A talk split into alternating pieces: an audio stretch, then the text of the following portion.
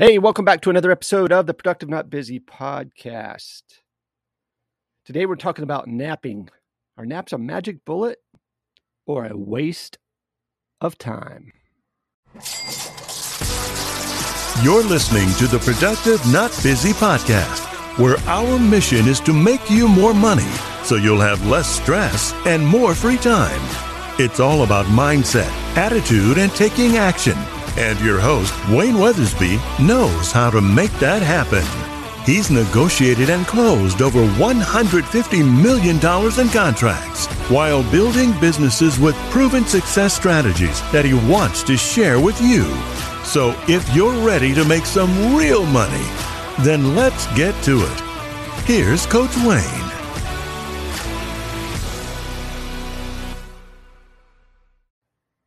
Okay, so are you a napper? It seems like one group of people believes a nap is the gift from the heavens, right?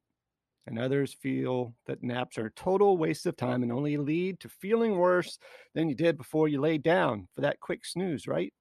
So are naps a good idea? Well, fortunately, science has a lot to say about this on, on this subject. Napping can be a great addition to your life if you have time. So we're going to look at how napping can be useful as a daily habit. Napping is good for your memory. Numerous studies show that napping can boost your memory. Naps can be a great way for students to increase their recall before that big test, right? Also, a nap makes you more alert when you wake up. Studies by NASA, which is where I started this, I was watching something on if the astronauts what they do for their spare time, and a lot of them nap. It says studies done by NAPA NASA, excuse me, demonstrated that 40 minute nap improved alertness by 100%. Then there were some other studies that showed similar results out there. If alertness is your goal, why don't you experiment a little bit with the different time frames, different durations? Many people find that a shorter nap is better if they're looking for a quick boost. Longer naps boost creativity and skill learning. So long naps, those lasting like an hour and a half or longer can be very effective when it comes to learning new skills. This is especially true if the naps are, occur shortly after practicing the skill. See, naps can leave you tempor- temporarily more tired.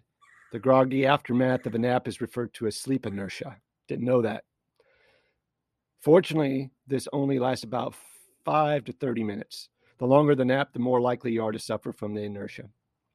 Napping too long can affect your sleep at night for sure. This is true of a short nap if it's too late in the afternoon, so be careful. They also say napping has a lot of additional benefits. It's great for enhancing your mood, reducing the risk of heart attack, aiding weight loss, reducing stress, enhancing motor skills, and improving the accuracy of your work, especially if you work from home. It's easy to see that, in my opinion, that a regular nap is great for you if you can accommodate the time in your schedule see a lot of places everything shuts down in the afternoon so everyone can relax and enjoy a nap in other countries not so much in the us so here are some napping tips that i found.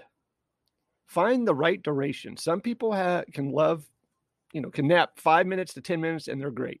Others need to nap longer. It takes them that long just to go to sleep. The only way to find the best duration for you is to experiment.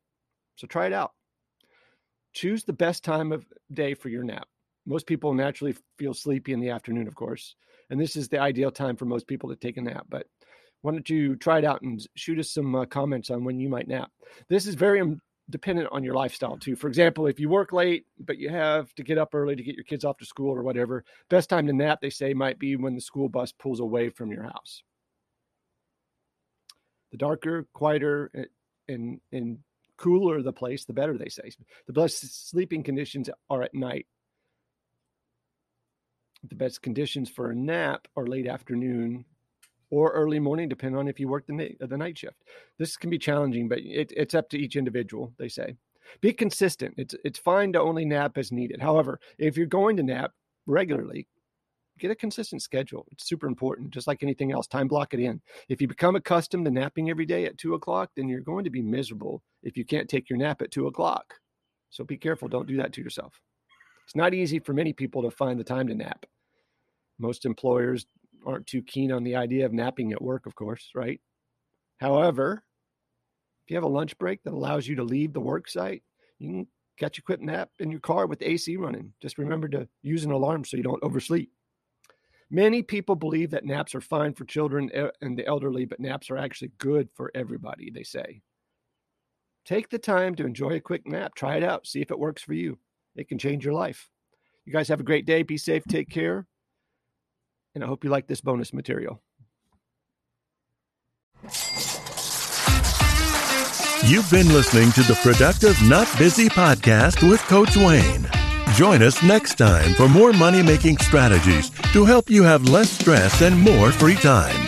Follow us on Facebook at Productive Not Busy, on Instagram at frontline.coach.wayne, and on Twitter at Wayne New Jr. And remember, be productive, not busy.